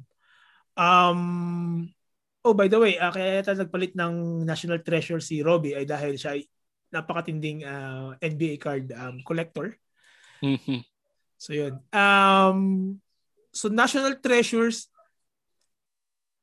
ano lang to eh, um, hindi dahil hindi dahil ayaw ko dun sa sa team composition ni Marco which is advanced stats. Kasi mas nakikita ko lang na mas maraming may offer, mas maraming mapapanalunan, mas at least five, at least five mm-hmm. categories yung pwedeng mapanalunan ni National Treasures kumpara dun sa naging strategy ni ni ni Marco sa draft which is heavily invested when it comes to points, uh, free throws, three points maybe. So yun, siguro stats na din in some extent. But siguro uh, Marco can is you know, you know kontrapelo team siya sa iba but I don't think not not with National Treasures kasi medyo mas may mapera sa injury pero mas maraming ma-offer, mas kayang ma-achieve ni National Treasures at, at in this matchup yung five, at least minimum yung minimum five categories natin to win. Okay. Ang sa akin dito is I think it's a landslide. Well, not landslide, pero hindi ako nahirapan piliin si National Treasure on this one. Kasi, pag tiningnan mo yung team ni Marco right now, si Advanced Stats, uh, ang nag-iisang point uh, power for- forward niya is si PJ Washington. And then, ang nag-iisang center niya is si Jonas Valanciunas. So, ibig sabihin, automatic, yung dalawang yan, ilalagay mo na agad dyan sa position na yan. Hmm. And At pag na-injury si Jonas, mm-hmm. yari ka. So, instant roster mo agad. Na, si Jonas Valanciunas is nasa 6 6 round kinuha. Si PJ Washington is nasa 7th round. So, yung 6 and 7 yung magiging parang lagi mong nandiyan. Tapos ibabangga mo kay Sino bang power forward and center ni National Treasure? Uh, we have Anthony Davis and Clint Capella. Woo-hoo! Tapos meron siyang rebounds. Jaren Jackson. 1 million rebounds Daniel a Gafford. Oo. So, dun pa lang, uh, makikita mo na yung offensive stats na mapoproduce ni National Treasures is almost giveaway. Sure mm-hmm. na. Mm-hmm. That, that's what I believe. Kasi I don't think na uh, PJ Washington and sino yung isa kanina? Jonas. And Jonas Valanciunas can produce more uh, defensive stats collectively against Anthony Davis, Clint Capella, and Jaren Jackson. And you Especially have, uh, now na yeah. uh, healthy si Jaren Jackson. Yep. And you have um OG Anunobi and Drew to take care of your mm-hmm. ano, take care of your um steals. Mhm. So pag nilagay mo si Anthony Davis, Clint Capella, and Jaren Jackson sa lineup mo, almost guaranteed si si blocks, si rebounds, yep. si potentially yung steals, and yung field goal percentage. Mm-mm. So Ang, kung apat doon ay guaranteed na, isang stat na lang kailangan mo yep. mapanalunan. And a, a, a heavy guard um, team is prone to high turnover at the end of the week. Yes, ayun. So isa pa yun dahil tatlo doon ay big man, so I don't think na magpo-produce sila like five turnovers a night. Mm-hmm. Medyo mataas yun. So, yeah, uh, I think this is a win for National Treasure. But the yeah, the only thing na pwedeng manalo advanced stats, I mean, hindi naman to, I think hindi naman siguro. Sa, sa akin, hindi siya si 0% um, chance or no mm-hmm. chance. Um, mm-hmm. Kapag nag, may kasasabihan tayo eh, pag nag-align lahat ng stars at lahat ng mm-hmm. SG mo ay nag 48% to 50% field goal sa week na yon, wala mm-hmm. kang ipapanalo doon. Kasi yung field goal na supposedly sa big man mo makukuha ay nakuha pa rin ng guards that's the yeah, that's the only day that you would lose in this kind of ano team composition. Yun lang. Pero mm-hmm. napakali para sa akin napakaliit. I think um Anton um sorry, um advanced stats could still win mm-hmm. in some in some matchups but maybe not not with Robbie, not with National Treasures. Mhm. Uh, siguro kung tipong mag triple double si Harden for the first four games, baka may ano, may may possibility na yeah, baka and makasilat have, si ano, si yep. advanced stat. And you have Van Vliet and um Zach Levine hanging in a 48% to 50% field goal. Yep, definitely. Mm-hmm. Yep. Mm, kasi yeah. almost guarantee panalo siya sa 3 points, di ba? Mm-hmm. Yep. So sa points possibly panalo rin 'yan kasi mm-hmm. malakas yung offense niya talaga, talagang high octane 'to. Mm-hmm. So yeah, it's it's a toss, hindi siya toss coin kasi 50% ang toss coin. But I I believe merong chance naman si advanced stats. But I mean, I'd still go with siya, National Treasure. Kung mananalo siya, yun, yun, yun lang yung way. mm-hmm. It still looks, ano, mas mas likely. Hindi naman natin sinasabi yung 100% kasi never naman yan talaga. Kasi 'di ba kahit naman sa forecast sa, sa yep. bagyo, 99% lang. Yung yung sabon nga 99.9 kasi never na magiging assured yung 100%. Definitely. Laging merong uncertainty. Mm-hmm. So, yeah, let's look let's look forward to this game. Uh, sana maging exciting yung game. And let's move to the next team, which is Team Jixin and Antipolo Kasoy. So, sobrang init nito kasi itong ah, teams na dyan. to is parehong nasa listahan natin. Sobrang nahirapan ako. And um, na-explain ko na kanina kung bakit gusto ko din ang, ang Team Jixin. I think he is on my top 5 or top 4 even. Um, kasi nga, yung approach na yun na sobrang sinecure mo yung big man stats and then you have those, you know, you know, uh, risky, reckless picks of um, guards or scoring um, stats. Sobrang nahirapan ako na parang pwede ko nga siyang gawing 4-4-1 but I, I don't know, it, it, it could go both ways. Ito yung talagang 50-50 na sinasabi mo. But I would still give my bias, my slight mm-hmm. edge to, to Antipolo Kasoy. Pero nga, baka sobrang close. Baka 5-4. Or I don't know. Well, sometimes kasi yung 6-3, minsan mukha siyang hindi close, pero close siya eh. Tipong sa last day lang siya nag-flip. Tapos mm. yung nilamang lang ay mga 1 or 2 uh, or ilang percentage lang yung difference. Minsan yung 6-3 close din yun eh. Minsan nga 7-2 close fight din yun. Mukha lang hindi close fight. But siguro kaya ko lang binigay yung konting edge kay Antipolo Kasoy mm-hmm. ay dahil sa mas may tiwala nga ako. Yun nga, mas may tiwala ako historically sa bench ni Antipolo Kasoy kumpara sa bench ni ni ni Team Jixin kasi hindi ako hindi nga ako fan ng SG na na bench mo. Uh, high uh, scoring SG with higher chance na mababa yung field goal percentage nila. So it's uh we have Malik Beasley and um, Buddy. Although Malik Beasley, he was really good last year. He was really really really solid last year. And um we'll see how he will jive with a supposedly healthy um D'Angelo Russell once again kung talaga mag-work out. Mm-hmm. And then you have um supposedly nga malakas yung yung yung season ngayon ni Carl Anthony Towns. And and uh, Jixin has uh, two two Wolves in Cat and in Malik Beasley. So pag walang games ang ang Wolves, hindi ko pa na-check yung week 1 schedule ng Wolves. But yeah, that could be also a downfall. But on the other side, it could be, you know, his um winning formula kapag maraming laro naman ang ang Wolves. Hindi ko na-check eh kung schedule na nung, fir- nung first week. But still, 50-50 I would give a super slight edge um, to to Antipolo Kasoy. Sa, sa akin, dahil number one ko si Team Jixin, I, I think na, well, I agree na very, very, very close tong laban na to. And I'm giving the edge to Team Jixin kasi mas complete yung uh, para sa akin, mas complete yung numbers na pwedeng ibigay ng team niya. Although, uh, medyo natatakot ako dahil siguro mga tipong 51% lang ako kay Team Jixin or 50.1% tapos 49.9 Ganon din ako kay Antipolo Kasoy. Kay, kay, kay, kay Antipolo Kasoy. Kasi ito yung sobrang laking ano, parang pag pag nagkamali ako, ito yung mag-hunt sa akin na kung bakit ako mali. Uh, is kasi alin? Yung sa yung players ni Team Jixin is three games lang per for the first week. Oh. Compared compared kay uh, Antipolo Kasoy na ang four games niya is hulaan mo sino? Yanis. Si Yanis tsaka si Brandon Ingram. Oh my God. so, pag ano, pag mali mauli, ako, mauli. definitely mali ako dahil dito. so, so yun, yeah, it, it's an exciting game. Hindi ko na-check yung schedule nga nung, nung teams nila. Tinitingnan ko lang siya yung buong ano, a high-level team composition lookout lang.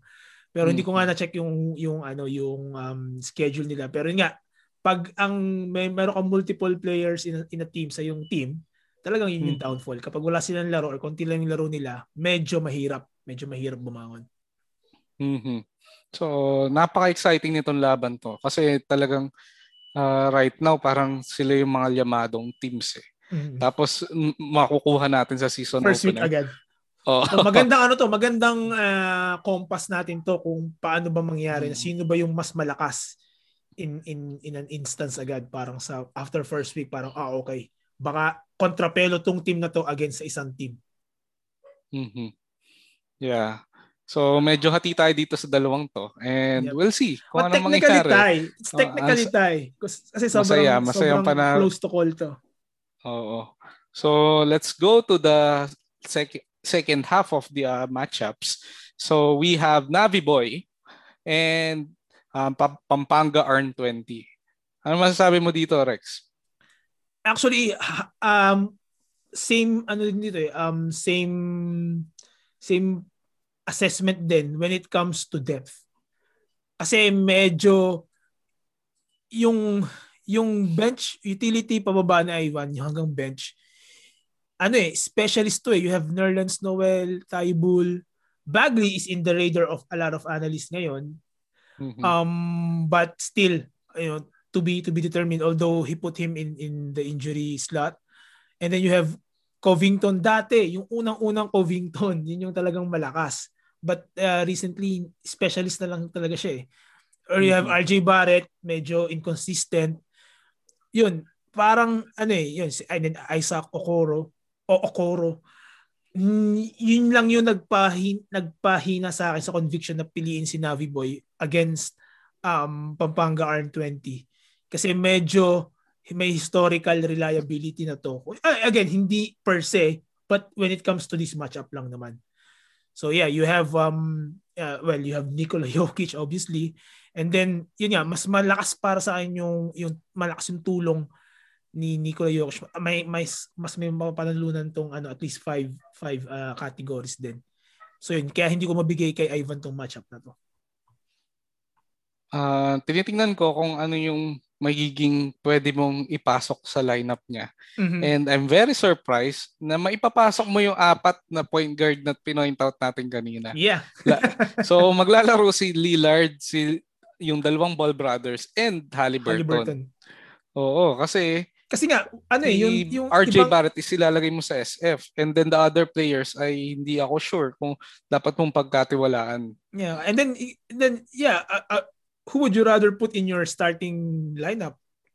Mm-hmm. Isaac Okoro to be to be determined kung talagang okay siya. Ner- mm-hmm. Nerlens Noel, of course. Nerlens Noel was really, you know, um, you can really put him, you know, in a, in your specialist last minute, um, let's say playoff run or championship run even. Mm-hmm. Kung talagang kailangan mo ng blocks. And then Tybull, yeah, gusto ko siya bilang totoong player pero hindi siguro pa muna sa fantasy. Kasi yeah, you have those defensive stats, maybe in steals, in blocks. Uh, he has maybe a little bit high uh, FG kasi yung kaunting attempts niya. Hindi pa siya masyadong ano, points oriented. But yeah, gusto ko itong mga players to itong buhay. But yeah, when it comes to depth, this sa lineup na to and especially sa matchup na to, hindi talaga. Ang hirap, ang hirap ma-imagine na mananalo siya against Pampanga R20. So, uh, sabi ko nga ayoko kay RJ Barrett. Pero pag tinignan mo yung team niya, mas magtitiwala pa rin ako kay RJ Barrett kaysa kay yep, Isaac Okoro. Definitely. Right exactly. now, tinitingnan ko si Isaac Okoro as someone na ilalagay mo sa roster mo, uh, hoping na pumutok siya eventually. Pang-observe. Yep, pang-observe. Oo. Hindi mo siya, hindi mo pa siya ilalagay sa lineup mo eh. Mm-hmm. Uh, parang kinuha mo lang siya kasi ayaw mong maunahan sa kanya. Yep. Diba? Yep. Pero yun, uh, I don't know. Pag, tin, pag kinumpara mo kay ARN20, which is mas solid yung first seven players niya, very definite na ito yung ilalagay ko dito sa lineup na to. And very okay sila actually. You have De'Aaron Fox, uh, DeJounte Murray, uh, De, Demar, Demar DeRozan, Richon Holmes, Nikola uh, Jokic, and then probably lalagay mo si Nurkic. Nurkic is actually, I believe, a sleeper pick right now kasi uh, very efficient siya nung time na bumalik siya. Although, galing kasi siya sa matagal na injury. Yun And kasi, yeah, siya, yun yung downside niya eh. Sa short na parang 20 minutes a game, uh, yung per niya is very promising. Yep. He is naman. Actually, Oo. solid talaga siya maliban sa injury ano uh, risk talaga. Yun talaga yung downside lang ni Nurkic. Mm-hmm. And so yun yung first six mo. Yung seven can go parang kahit kanino, kay Clarkson, Jalen Suggs, Miles Bridges, tsaka uh, Kelly Olynyk. Kahit sino yeah. na ilagay mo dyan, I think still oh, okay lang. solids. Yeah. Mm. yeah. Overall, I believe magiging ano, uh, landslide win for uh, uh for you it's a landslide. I think it's it's mm-hmm. okay, just okay. Not not a landslide. Siguro I'd say na 6-3 mm. pero consistent na 6-3 yung lamang. Mm, okay. Kasi ano eh, yeah. um, hindi pa nag-start.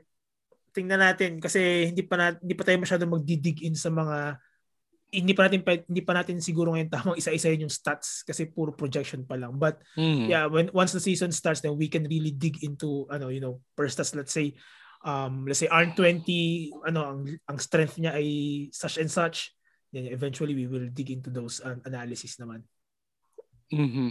pero when you look at ano yung uh, role ng players doon sa current teams nila mm-hmm. so, mas lamado talaga si R20 mm-hmm. yep. pag binangga mo sa team mm-hmm. uh, team Navi Boy so yon uh, let's go to Suicide Squad and Team Samson. Another teams na nabanggit natin during our top 3. So, Rex, nahirapan ka ba dito? Um, not considering yung injury and um, mm-hmm. load management, siguro may hirapan ako. But sinali ko kasi la- sa lahat yun eh. Sa fact. Although first week pa lang naman. But again, um, kahit sabihin natin si Lebron, hindi siya magpapahinga obviously sa first week. But mm-hmm nandun pala nandun yung factor ng Lakers na ano eh na nagkakapaan pa lang sila. Eh ano naman yung classic LeBron team.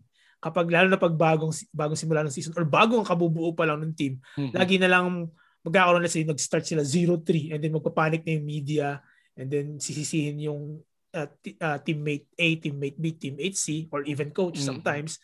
But eh, it's a, it's one of ano classic LeBron's ano to eh team na attributes eh na parang magkakapaan and then mm-hmm. yeah maybe it not it will not be good sa sa fantasy production nila kaya binigay ko tong edge na to kay um uh, Suicide Squad and then I like Suicide, Suicide Squad's team mm, solid yung mga first few picks siguro ang medyo downside lang yung late later rounds pick mm-hmm. um mm-hmm. but aside from that I would still give it to Suicide Squad dahil lang sa hindi dahil mas malalakas yung players per se head to head comparison ni Suicide Squad but yung load management or yung chemistry issues pa. And then maybe Chris Middleton is ano, I, I have Middleton in one of my leagues but maybe I don't know, he's still tired or what, maybe magkapakita pa siya ng konting hopefully not, but yeah, mayroong mga ganun pa ding risk. Aiton, maybe malungkot siya na hindi natapos yung kanilang contract at negotiations, maybe. So, yo, mga intangibles yung finactor in ko na baka matalo yung Team Samson dito?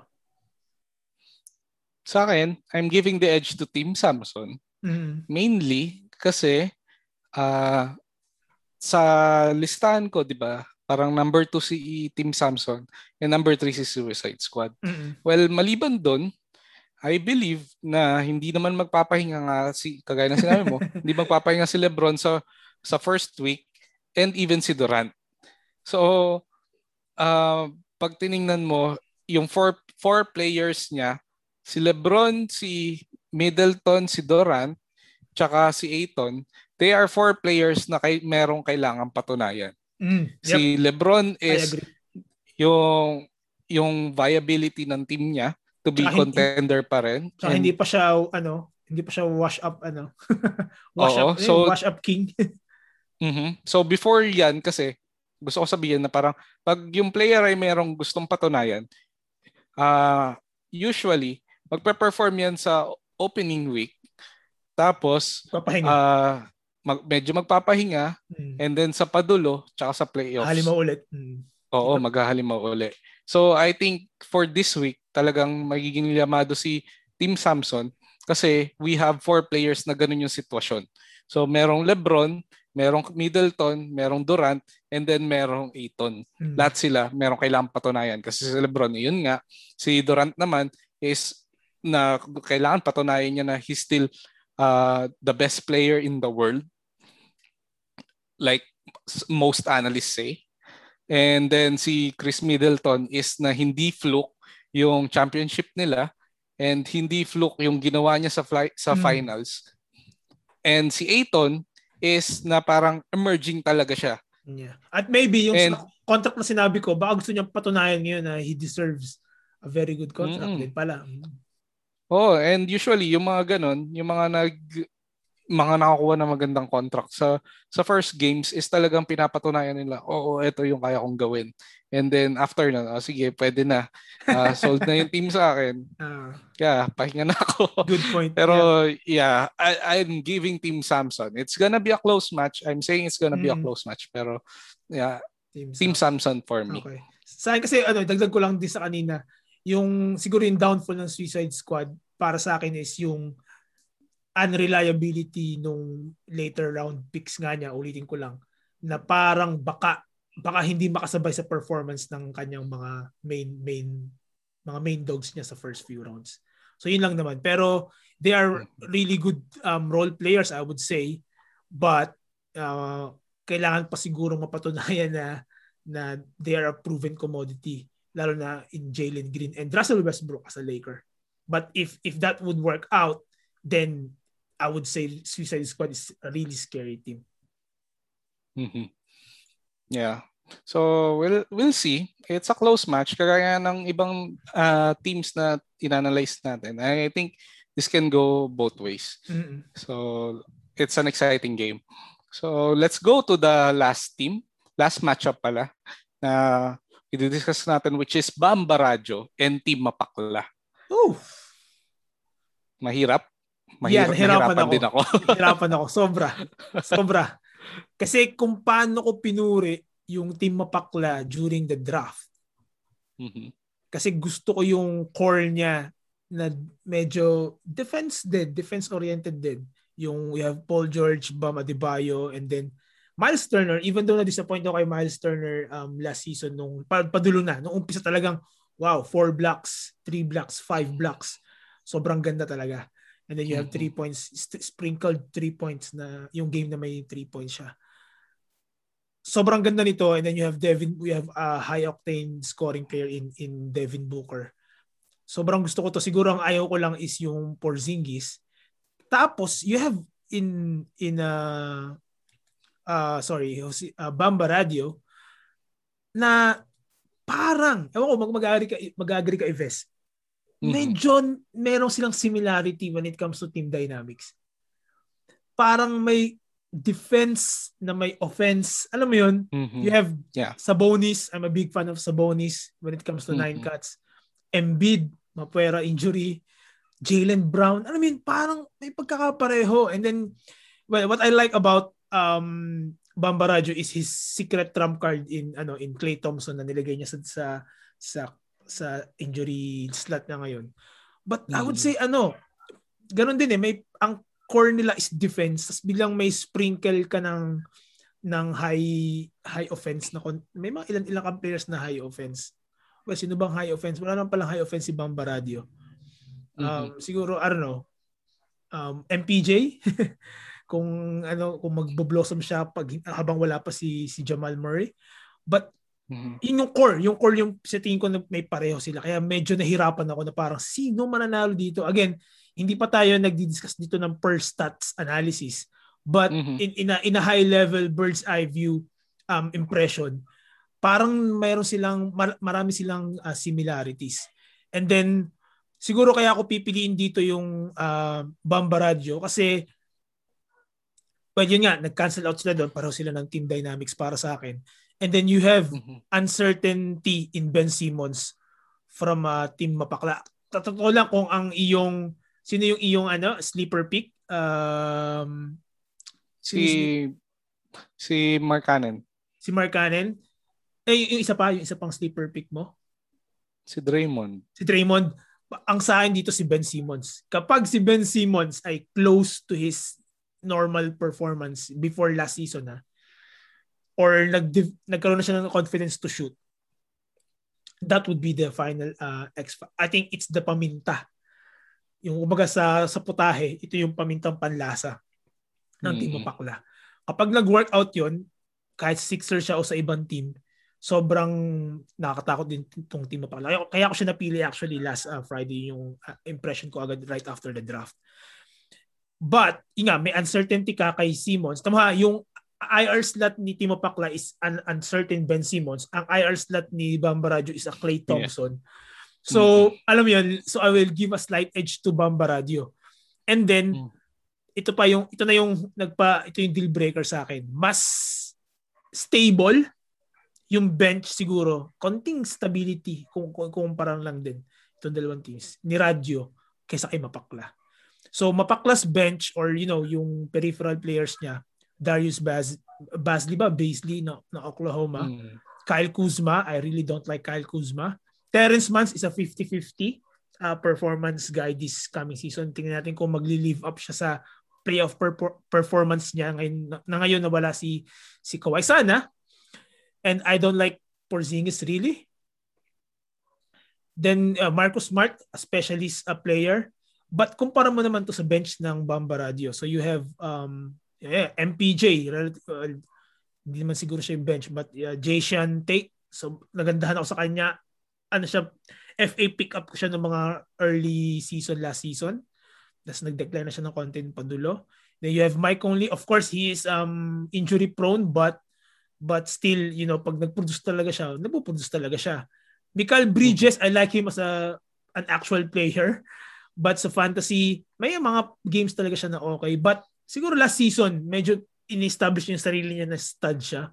And then you have John Collins. After na mo-work out yung yung team chemistry nila and then yung siguro yung sahod niya nag mm-hmm. nag-produce na ulit siya ng ano yun yung before Capella na Hawks na ganung level na ulit I would say as Mo, Mo Bamba parang siya yung binibuild up talaga ulit kung tiyatin kung mag-workout si Wendell Carter sa Magic pero parang si Mo Bamba pa rin yung main na ano sentro. So ano, kukumpara mo to, yun lang eh, yun lang yung deal breaker. So they have for me same team dynamics when it comes to defense as core. Mm-hmm. IR secret trump card nila, parang lamang ng konti si Bamba and then you have these bench players na parang mas reliable kumpara kay Kim Mapakla. So I will give a slight edge again. Napakahirap ng ng ano to, ng ng pagpili ng winner. But I would say Bamba Radio first week. Sobrang eksaktong-eksakto yung sinabi mo sa kung paano ko inanalyze yung matchup na to. Wala akong ibang sasabihin pa na hindi ko ulitin. Ang hirap, di ba? Ang hirap. Oo. Except, ito lang yung, mm. ano, well, well, yun nga, si Bamba Radio yung para sa akin. And exactly the same reasons. Pero another, uh, gusto ko lang i-add is, if i-activate mo si Ben Simmons to take a risk, it's gonna be a very, very, very high risk mm. for a very high reward. Yep. So, high risk, high reward si Simmons. Would you do it? Mm-mm. Gagawin mo ba? I, yeah. I, I, I don't think na maglalaro si Ben Simmons on the first week. Probably at some point mapaplansya nila siguro yung problema nila. Pero first week, no. It's too much of a risk. and for the reward. So pag hindi mo ginamit naman si Ben Simmons, it's a close match. It's a very close match. Pero I think na better talaga yung depth ni Bamba mm-hmm. right now. Tapos to think na nakuha pa ni Bamba si Jason Tate at Mo, Mo Bamba sa free agency lang itong first mm-hmm. week natin. So yeah, we'll see. Sobrang sobrang exciting. Tingnan natin uh, siguro ngayon nagbibigay pa lang tayo ng high level analysis, hula-hula natin sa kung paano maging performance nila ngayong first first week ng matchups. Mm-hmm. But then again, yeah, very exciting. Sobrang sobrang nakaka nakakatuwa na ganito yung saksihan nating draft and um, yung team compositions na iba't ibang managers from our different circle of friends and family and um, acquaintance talagang sobrang yeah. eye-opener talaga to. Ang daming matututunan. And hindi naman tla, hindi naman tayo siguradong sigurado sa mga sinabi talaga natin kasi still this is just pred- predictions lang naman mm-hmm. uh, forecast of anong possible na mangyari and we're basing this purely on statistics and projections lang rin naman mm-hmm. ng ng mga analyst and ng ESPN so meron siguro tayong mga parts na hindi hindi natin makukuha talaga eh, pero more more or less uh, this would make sense naman. Yung yung uh, analysis natin is probably a, lit, a, a bit close. Magugulat tayo siguro kung tipong 20% lang yung tumama sa sinabi natin. We'll Sobrang wag na, wag na kayong mag-fantasy. Wala kayong alam. So, yeah, that's it for our for our pod, for our fantasy pod, for CTS podcast sneak peek this week. So next week we'll be talking about what happened sa dito sa project natin, ga, yep. gaano tayo tumama, gaano tayo nagkamali and our uh, second week uh, predictions. So thank you so much sa mga nakinig and until next time this is Ives and Rex signing off for CTS podcast sneak peek.